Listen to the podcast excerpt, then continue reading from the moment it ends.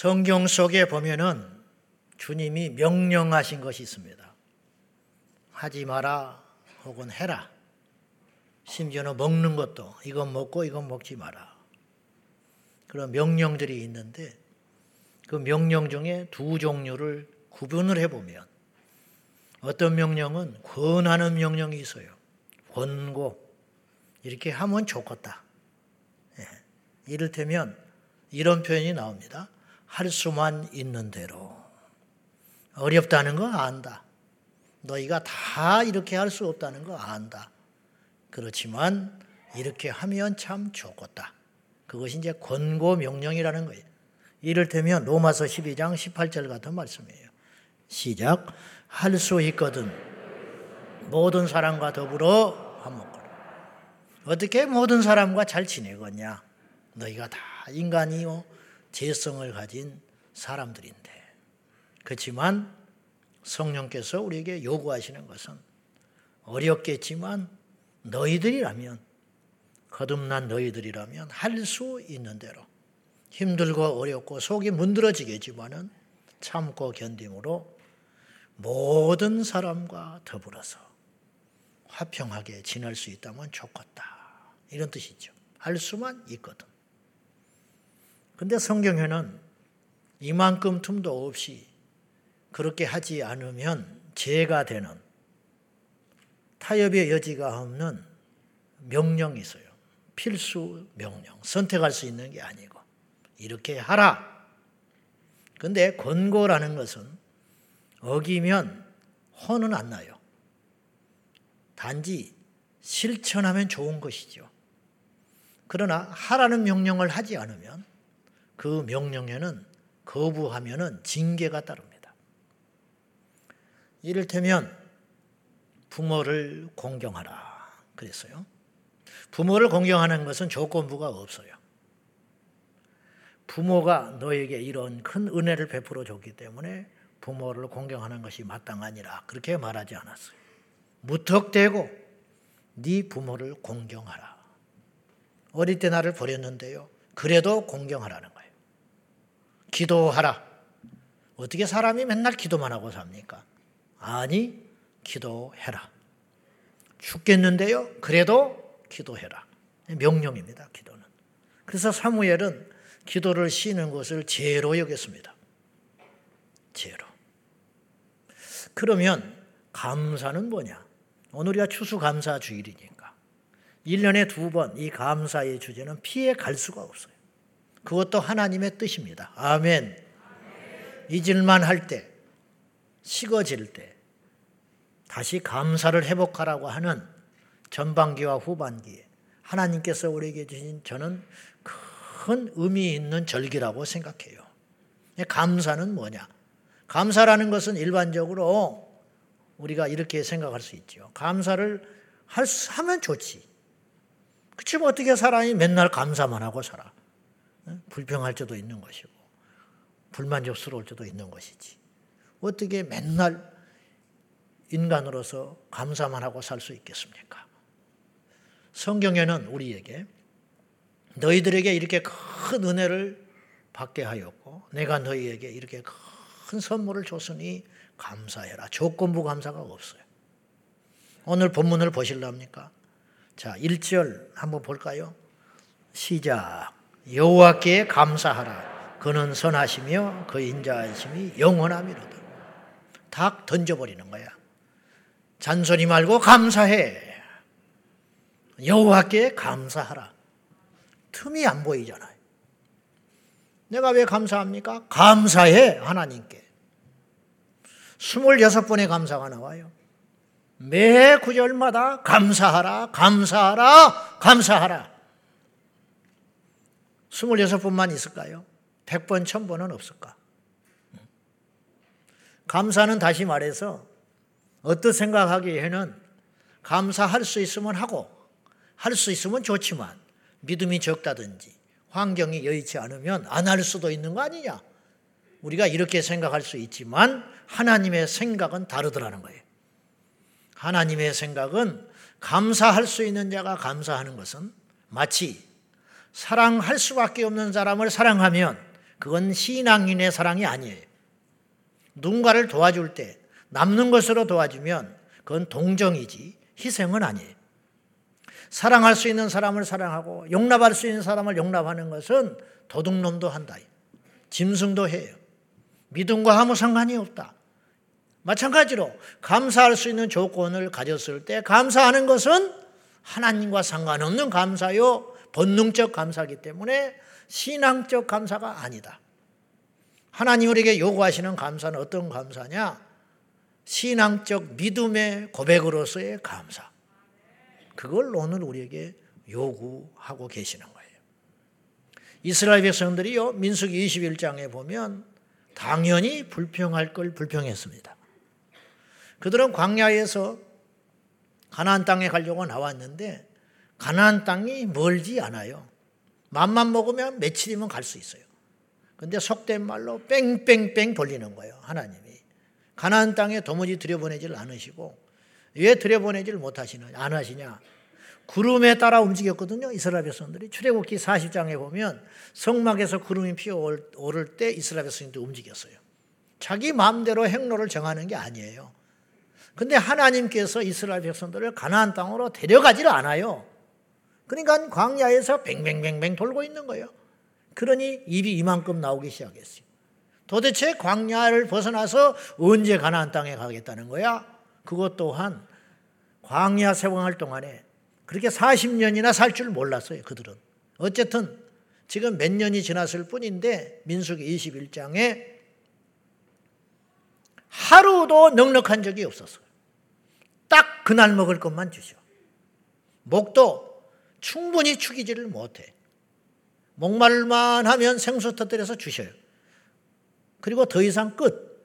만나도 그날 거둘 거딱 거둬들이면 말라서 없어져 버려요. 한 번도 여유가 없어요. 여유가 있어야 내 마음에 기쁨이 있고 뭔가 계획을 세워볼 수 있죠. 그러니까 날마다 쫓기는 삶을 사는 거예요. 물론 불기둥, 구름기둥, 만나 그리고 생수 이건 기적 중의 기적이죠. 그러나 그것도 익숙해지니까 그들이 감사는 어디로 가버리고 입이 이렇게 나오기 시작했어요. 그들을 믿음 없다고 말할 수 없는 것이 우리도 똑같아요. 우리도 그들과 다를 바가 전혀 없다. 하나님이 우리를 지금까지 인도해 주셨잖아요. 근데 우리는 아직도 불평하고 있잖아요. 북한의 지하교회 성도들이 보면 우리가 이해 안 가는 거예요. 오늘 우리가 3,500년 전 이스라엘 백성들이 광야에서 만나와 그리고 생수와 불기둥과 구름기둥을 보호를 받으면서도 불평하는 그들이 이해가 안 가듯이 지금 지하 교회에서 숨죽이면서 예수를 믿으면서도 믿는다고 표현도 못하는 오늘가 세례식이 있거든요. 내가 이제 세례반 문답을 하면서 그런 소리를 했어. 북한에서는 세례를 받다가 죽는다. 들키면. 근데 한국 교회는 세례 문답하고 그 다음 날 세례식인데 안 오는 사람도 있다. 세례식에 안 와버리는 사람도 있어. 다음 주에 임직식인데 어느 교회 가니까 사진이 있는데 안 나타나 버렸어. 뭐가 뭔지를 모르는 거예요, 지금 성도들이. 무엇이 귀한지, 우리가 뭘 해야 되는지, 무엇이 무서운지, 무엇이 가치가 있는지 모르고 철없이 살아가는 거예요. 철이 없다는 말은 불평이 많다 그런 뜻이에요. 북한의 지하교회 성도들이 우리를 볼 수 있다면 어이가 없어서 말이 안 나오는 그렇게 따지면 우리는 불평하면 안 되거든요. 근데 우리가 불평하잖아요. 만나를 먹는 그들이 불평을 합니다. 어찌 보면 할 수 있는 불평이에요. 불안하니까, 힘드니까, 어디로 가야 할지를 모르니까. 근데 하나님은 그들의 불평을 들어주지 않아요. 그들의 불평을 강하게 진노하십니다. 그래서 독한 불뱀을 보내가지고 물어서 죽어요. 죽게 만들어가요. 이건 뭘 말하시냐면 이들의 불평이 결코 합당한 불평이 아니었다는 뜻이에요. 당연한 듯 싶어 보이는 불평도 불신앙이었다. 여러분, 감사는 형편에 따라 하는 게 아닙니다. 감사는 명령입니다. 이걸 우리가 생각을 빨리 바꿔야 한다는 거죠. 감사의 가치를 아십니까? 우리가 감사할 때 어떤 일이 일어나는지 아세요? 첫째, 우리가 감사할 때 어둠이 떠나가게 됩니다. 어둠이라고 하는 이 영역은 굉장히 넓어요. 사망도 어둠이요. 실패도 어둠이에요. 고난도 어둠이죠. 죽음도 어둠. 우리 안에 하나님을 인정하지 못한 채 불안한 상태로 지내는 것도 어둠 가운데 있는 거죠. 그럼 빛은 뭐지요? 빛은 단순히 밝은 게 아니에요. 천국에는 없는 것이 몇 가지가 있어요. 여러분, 천국에도 없는 것이 있어요. 뭐가 없는지 아시죠? 애고가는 것이 없다. 울 일이 없어, 천국은. 질병이 없다. 특이하게 천국은 햇볕이 쓸데 없다. 해가 없이 사람이 어떻게 살아가요? 그런데 해 대신에 해의 역할을 하는 존재가 있어요. 예수 그리스도. 주님이 빛이기 때문에 태양이 필요가 없다는 거예요. 그러면 따지고 보면 태양이 빛이 큰 게 아니고 예수님의 빛이 큰 거예요. 하나님은 빛이시라. 그에게 어둠이 조금도 있지 아니하다. 그랬죠? 그때 하나님 빛이라는 말은 단순히 태양 햇볕으로서의 밝음을 말하시는 게 아니에요. 여기서 말하는 빛은 생명이요, 천국이요, 능력이요, 은혜요, 사랑이요, 이런 모든 걸 통칭하여 빛이라 그렇게 말씀하셨다는 거죠. 우리 인생 가운데 어둠이 있을 수 있어요.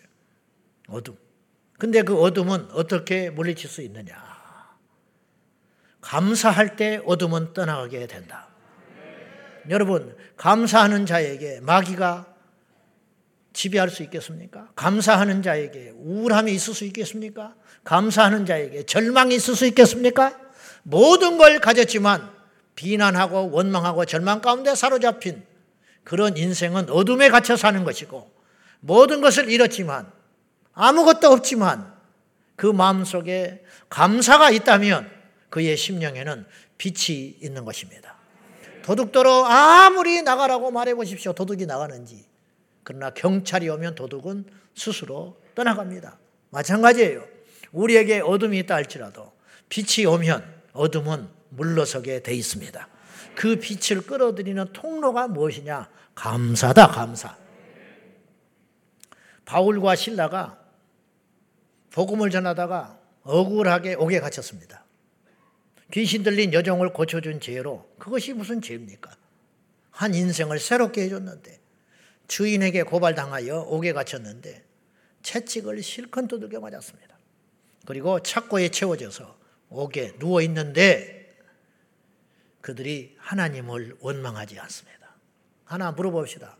이 정도 되면 원망하지 않은 사람 없습니다. 저도 자신 없어요. 채찍 맞았어요? 감옥에 찾고 채워져서 누워 있어요. 누구도 변호해 줄 수 없어요. 요새 같으면 억울한 일 당하면 변호사도 당할 수 있고 청와대에 탄원도 할 수 있어요. 그러나 그 당시에는 그런 때가 아니에요. 죽여도 할 말이 없어요. 그런 그들이 하나님 앞에 찬송해요. 찬송했다는 말은 감사했다는 말이에요. 그때 착고가 풀려지고 그 어두운 옥에서 풀려나는 역사가 일어나게 되었다. 그런 빛이 오게 된 역사. 돌파하게 되는 역사, 풀려나게 되는 것이 다 빛이요, 생명이요, 승리요, 능력인데 이런 것은 어디에서 일어난 일이냐? 감사할 때. 의학적으로도 감사하면 엔돌핀이 상승하여 질병을 고치는데 치료가 있다. 효과가 있다. 이미 밝혀진 바. 여러분, 감사함으로 육체의 병을 어느 정도 호전되게 할 수 있다면 영혼의 병, 마음의 병은 감사함으로 얼마나 많이 치료될 수 있겠습니까? 우울증에 걸린 사람의 특징, 커튼을 쳐버린다. 어둠 속에 갇혀 지내게 된다. 도둑의 속으로는 어둡습니다. 죄가 더한 곳에는 항상 어둠만 있습니다. 가보지는 않았지만 영화 같은 데 보면 창녀천에 보면 어둡습니다. 불긋불긋한 불만 있지요. 나이트 클럽.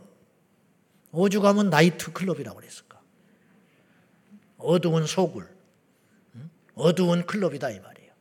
그래야 바람을 피우지. 불 환하게 켜놓으면 바람 피울 수 있겠어? 어두워야 바람도 피우고 어두워야 모르는 사람과 손을 맞잡고 춤도 추지. 그래서 나이트 클럽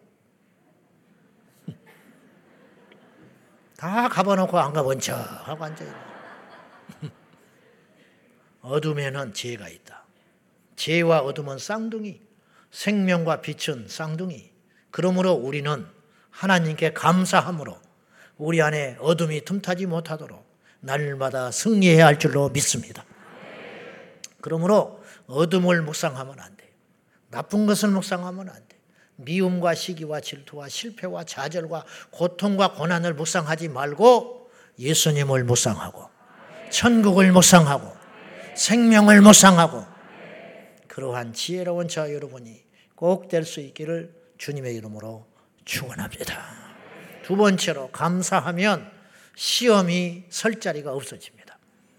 시험이라고 하는 것은요, 우리 신앙의 큰 적입니다. 시험 든 상태로 계속 지내면 결국은 지옥 가요. 천하 장사가 없습니다. 제가 계속 시험 든 상태로 목회를 하면 목회 못 합니다, 제가. 실제로 목회 접는 목사님들 계시잖아. 시험 들어서. 주님의 일 하다가 시험 들어서 목, 이 주의 일 못해요. 봉사 못해요. 시험 들어서 꺾여버리는 것입니다. 시험 들면 천하 장사 없어서 실족하고 만다. 그런 뜻입니다. 시험 든 상태고 시험이 안 들 수는 없지만 그렇잖아요. 시험이 안 들 수는 없어. 그러나 시험 든 상태로 계속 지내지 말라고 성경은 경고하고 있어요. 에베소서 4장 26절과 27절 시작 분을 내어도 죄를 짓지 말며 해가 지도록 분을 품지 말고 마귀에게 틈을 주지 말고 너희가 사람인데 분노할 수 있지. 화날 수 있지. 그러나 화는 내지만 죄짓지는 말아라. 그럼 화가 나되 죄짓지 않는 비결은 뭐냐? 사람에게 그 화를 바라지 마라. 사람에게 바라면 그건 죄가 된다. 우리가 주먹을 쥐고 분노할 때 벽을 치는 것은 죄가 아니지만 사람에게 치는 것은 죄가 되잖아요. 내가 분노할 때 이 말을 사람들에게 쏟아내는 것은 죄가 되지만 하나님께 쏟아내는 건 기도가 되는 줄로 믿습니다. 그러므로 분을 내되 죄를 짓지 말며 그 분에 유통기한이 있다. 그 분을 내는 건 어쩔 수 없지만 분노하는 것은 이해하지만 이제부터 중요한데 그 분을 품고 24시간을 넘어가지 못하게 하라. 분의 시험의 유통기한은 24시간. 우리 제자광성교회 모든 지체들과 성도들은 오늘 영상으로 예배하는 우리 사랑하는 모든 믿음의 지체들은 분을 내대 어쩔 수 없이 인간이기 때문에 화를 낼 수는 있지만 그 화가 그 다음 날로 가지 않기를 축복합니다. 그날 털어버려라. 여러분 밖에서 먼지 뒤집어 쓰고 일하면 들어와서 침상에 들어가는 사람은 거의 없어요. 씻고 잠자리에 들어가는. 그날 하루 미움, 내 안에 어려움, 내 안에 불평, 내 안에 원망, 그런 영적 쓰레기들을 잔뜩 안고 분노 난 상태로, 화가 난 상태로 잠자리에 들지 말고 반드시 하나님께 엎드려 풀어버리고 깨끗한 상태로 그 다음 날을 맞이하라. 베드로도 시험이 안 든 게 아니에요. 베드로도 마귀가 안 건든 게 아니다니까요. 건드렸다고 성경은 나와요. 그래서 예수님을 막을 때 사탄아 내대로 물러나라. 겟세만의 기도에서 기도하실 때 주님께서 당부하셨습니다. 사탄이 너를 밀가부르듯이 흔들어 댄다. 즉 너를 시험에 빠뜨리게 하려고 넘어지게 하려고 자빠지게 하려고 나를 떠나지게 만들려고 너의 사명을 감당하지 못하게 하려고 막 흔들어대는 것이 내 눈에는 보인다. 그런데 내가 너에게 부탁하고 싶다. 너는 이 시험을 이겨 기도함으로 깨어 있어 이 시험을 잘 이기고 네 형제를 굳게 하거라. 네가 서야 흔들리는 사람을 세울 거 아니냐. 그렇게 당부를 하셨어요. 베드로도 시험 당했지만 넘어지지는 않았습니다. 그러나 예수님의 제자였던 가론 유다는 시험 든 상태로 부어 있는 상태로 불평과 섭섭함과 미움과 증오와 불만족으로 가득 찬 삶으로 계속 지내니까 사단이 와서 탁 쳐버리니까 넘어져 가지고 예수님을 팔아버렸습니다. 이게 시험의 열매지요. 이런 것들을 이길 수 있는 비결은 뭐냐? 감사함으로. 감사한다는데 시험이 어떻게 오겠어? 감사하다는데. 너가 와서 발을 탁 걸었어. 감사하다는데 그 발 거는 그 무슨 힘이 있겠어? 예배 잘 드리고 주차장에 가서 시험 들어버려. 무슨 시험 드냐? 차를 안 뺀다 이거예요. 누가 이따위로 차를 내놨냐 이거예요. 전화하면 받지도 않고. 그리고는 내려와가지고 얌체같이 싱글싱글 웃으면서 와가지고 미안한 말도 없이 미안하다는 말도 없이 고개 한번 숙이지도 않게 차 탁 빼고 가는 그 뒷모습이 아주 너무너무 괘씸해 보인다. 근데 그 다음 주에 교회 왔더니 그 인간이 내 앞에 턱 앉아있다. 그런 일이 너무 많아요. 그런 예배가 안 되지요. 아주 나만 쫓아다녀 그 인간이. 그런 일이 부지기수로 일어난다. 그러니 시험 드죠. 시험 들어. 교회 오다가 교통사고가 탁 났어. 그러면 대번에 드는 생각이 뭐야 이거? 교회 오는데 왜 교통사고가 나? 하나님은 안 지켜주시나? 그런 생각. 그런 일이 일어날 때 우리는 어떻게 해야 되냐? 참 어렵고 힘들겠지만 차를 막아주신 그 일, 그 사건에 대한 감사. 왜 감사해야 되냐?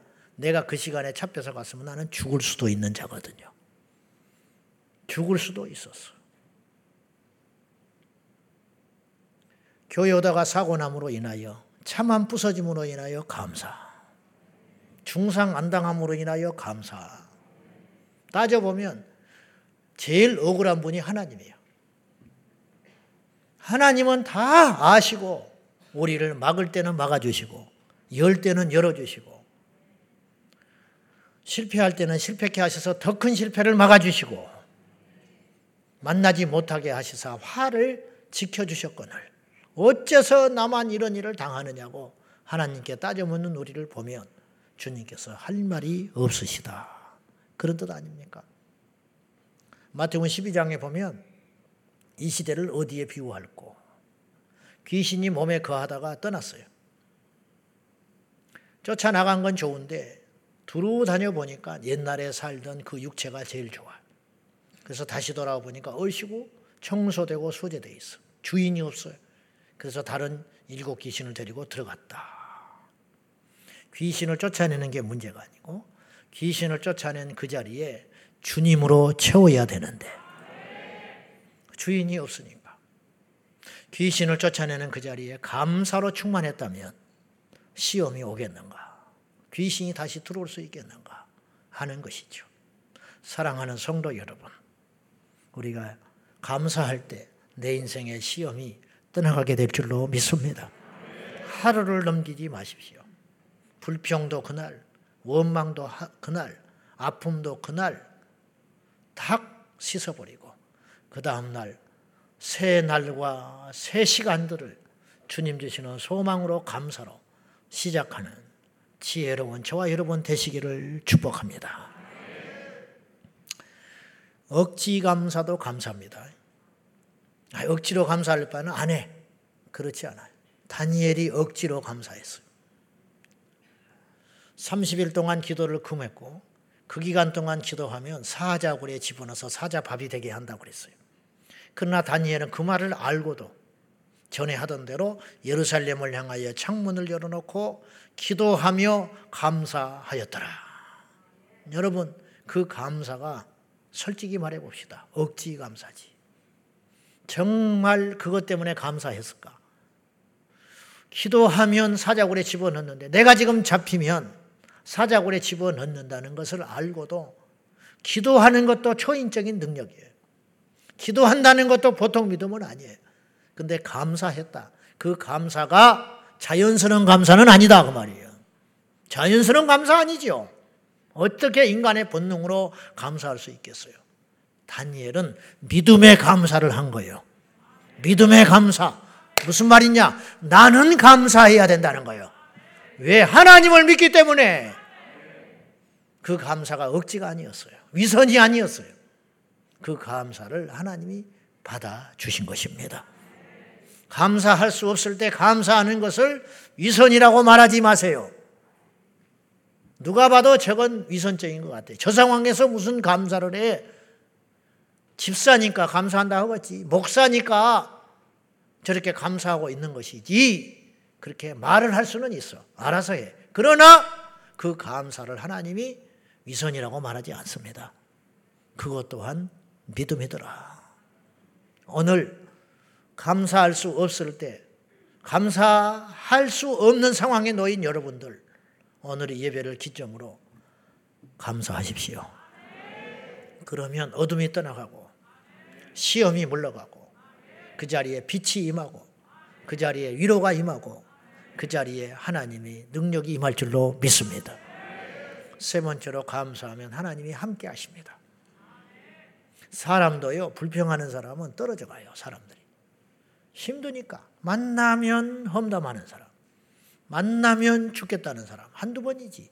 만나면 죽었다고 그래. 만나면 돈 이야기해. 돈을 빌려달라는 소리는 안 해. 아주 뭐 영리해가지고 뭐 이래서 뭐 힘들고 저래서 힘들고 그러면 만나기가 싫어지는 거야. 부담스럽고 힘들고. 만나면 격려가 일어나고, 만나면 기쁨이 있고, 만나면 친절하고, 만나면 뭔가 활력이 있는 그 사람, 그 사람을 다시 만나고 싶잖아요. 하나님도 똑같다. 성령도 인격의 영이시잖아요. 감사하는 자에게 성령이 함께 하시지. 불평하고 원망하고 좌절하고 넘어지는 자에게 성령께서 한두 번이지. 맨날 하나님 앞에 불의하게 악한 생각만, 거친 생각만, 나쁜 생각만 하는 그 자리에 주님이 함께하고 싶겠냐 이 말이에요. 그건 아니다. 성령을 근심케 하면 성령이 떠나시는 것이죠. 그렇듯이 우리가 감사하면 하나님 감사합니다. 예수님 감사합니다. 감사할 적에 우리 주님께서 우리와 함께 하는 줄로 믿습니다. 우리가 왜 감사해야 되는지 알아요? 바다를 먹물 삼고 하늘을 두루마리 삼아도 감사의 조건을 적으려면 끝이 없어. 우리가 감사를 못하는 것은 감사할 게 없어서 못하는 게 아니고 감사의 습관이 안 들여 있어서 감사가 안 나오는 거예요. 구하고 간구하는 것은 익숙해져 가지고 이것도 구하고 저것도 하고 온갖 것을 구하기 때문에 구하는 기도는 얼마나 많은지 몰라요. 그러나 감사의 고백은 많지가 않아. 적어서 없는 게 아니에요. 습관이 안 돼 있는 거예요. 고기도 먹어본 사람이 잘 먹습니다.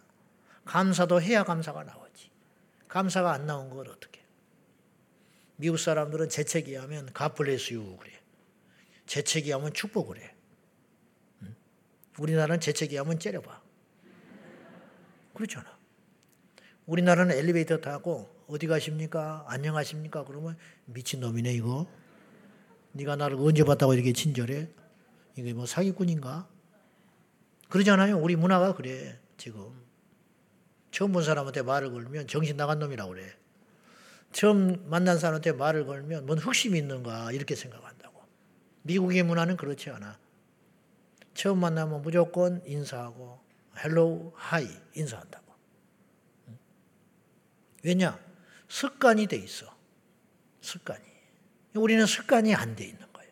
동양 문화 속에서. 체면 문화 때문에. 마찬가지로 감사도 습관 들이기 나름이에요. 감사를 우리가 짜내야 나오는 거죠. 근데 지금 생각해 보면 감사는 셀 수 없이 많아. 그러나 요약해서 두 가지만 감사의 제목을 찾자면 첫째, 나를 구원하신 주님께 감사할 수밖에 없어요. 여러분 구원받을 확률이 몇 프로나 될 것 같아요. 여러분 이 자리 당연한 자리 아닙니다. 우리 교회가 대단하다는 게 아니라 여러분이 구원받았으면 오늘 어디선가 예배드리고 있었을 거예요. 그걸 잊지 말라는 거예요. 천국을 아무나 갑니까? 예수 믿고 천국 갈 확률이 얼마나 될 것 같아요? 여러분, 우리가 의로와서 이 자리에 있는지 아십니까? 우리보다 선한 사람은 얼마든지 많아요, 세상에. 부르기 똑기 할 때 안 믿는 사람이 더 많이 합니다. 더 많이 해. 진짜 착한 사람은 절간에 있어요. 진짜 착한 사람 지금 성당에서 머리 둘러쓰고 미사 지내고 있다고.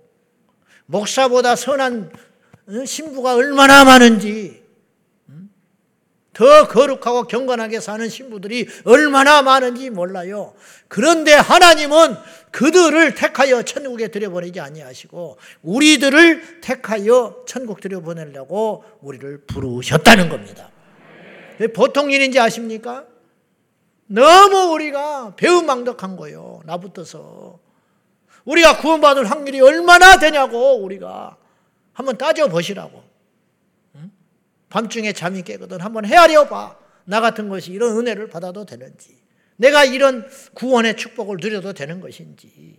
뭐 능력 있고 복 받고 뭐 그건 두 번째고 간에 우리 이름 석자가 천국에 기록됐다는 것 자체가 이게 얼마나 엄청난 확률인지 아시느냐 이 말이에요. 그러니 우리가 이 구원을 어찌 감사하지 않을 수가 있겠냐고요. 그거면 충분한 거 아니요? 우리들의 지금의 삶이 앞으로 더 형편이 나아지지 않을 수도 있어요. 상황이 더 좋아지지 않을 수도 있다고. 그럼에도 불구하고 지금 하나님이 제 말과 제 고백을 듣고 계시지만 내가 지금 죽는다 할지라도 천국에만 갈 수 있다면 나는 절대로 불쌍한 사람이 아닌 거예요. 그렇지 않습니까? 이것에 대한 가치를 알라 이 말이에요. 밭에 감추인 부활을 발견한 농부처럼 우리는 천국을 소유한 자가 되었다. 그런 말이에요. 로또 복권 미국에서 뭐, 뭐, 뭐 10조, 뭐 5조, 뭐 이렇게 당첨된 사람이 나왔다고 하더만. 슈퍼볼. 그런 거. 목사님 어떻게 이렇게 잘하세요? 나도 돈에 관심이 많은 사람이요.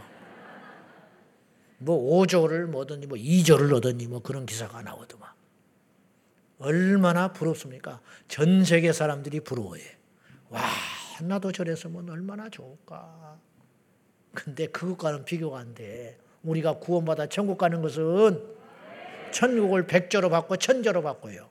그럴 수 없는 거예요. 그 천국을 우리가 거저 받았다 이 말이요. 거저. 아이고 답답해 죽겠네.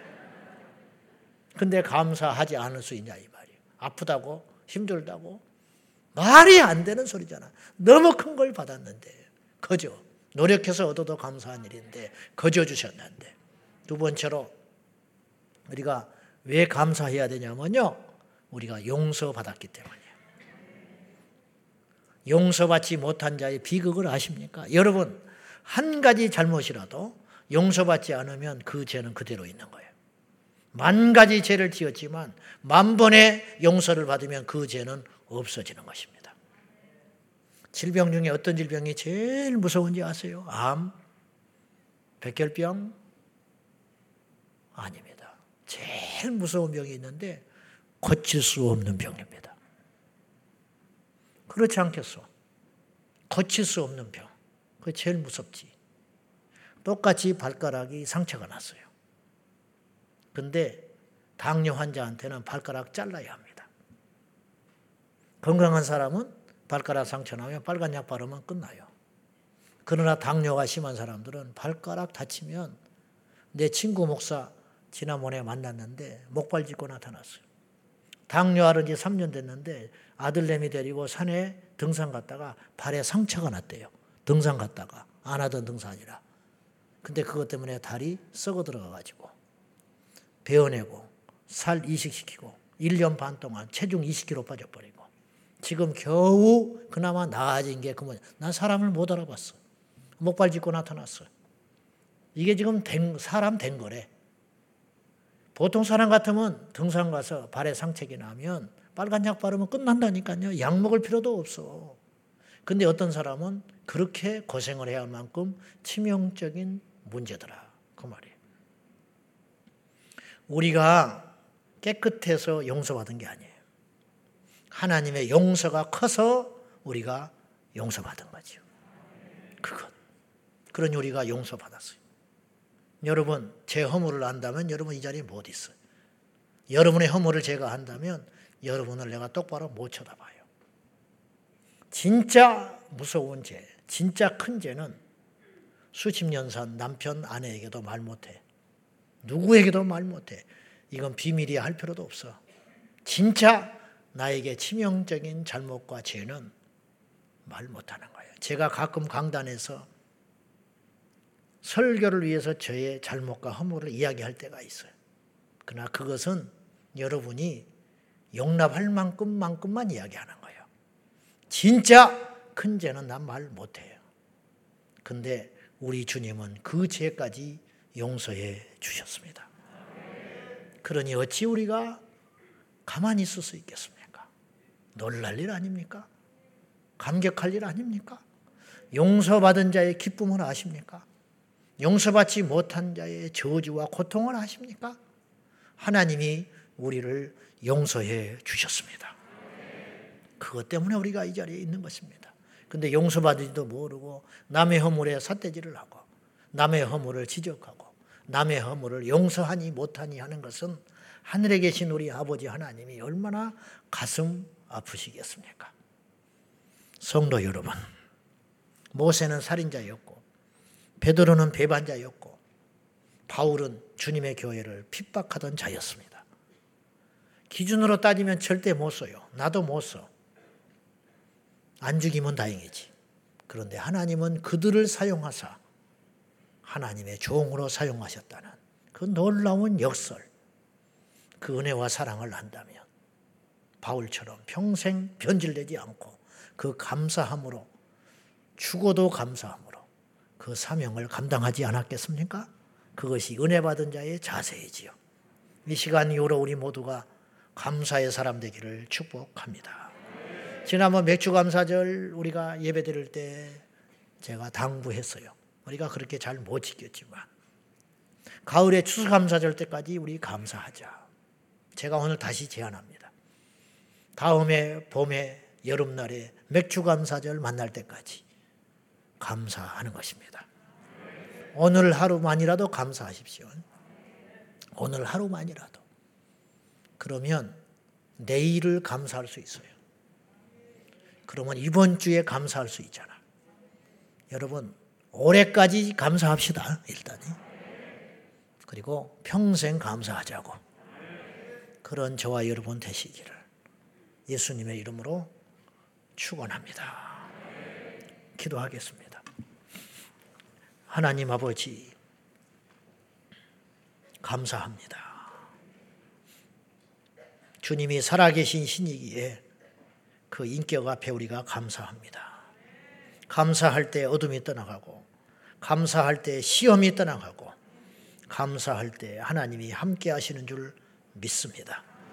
2022년 추수감사절을 맞이하며 우리 생애 평생에 감사하리라. 원망과 불평과 어둠의 역사는 나사렛 예수님으로 떠나가게 하여 주시고 우리의 심령에 감사의 통로를 타고 빛이 임하게 하여 주시옵소서. 예수님의 이름으로 기도 올리옵나이다.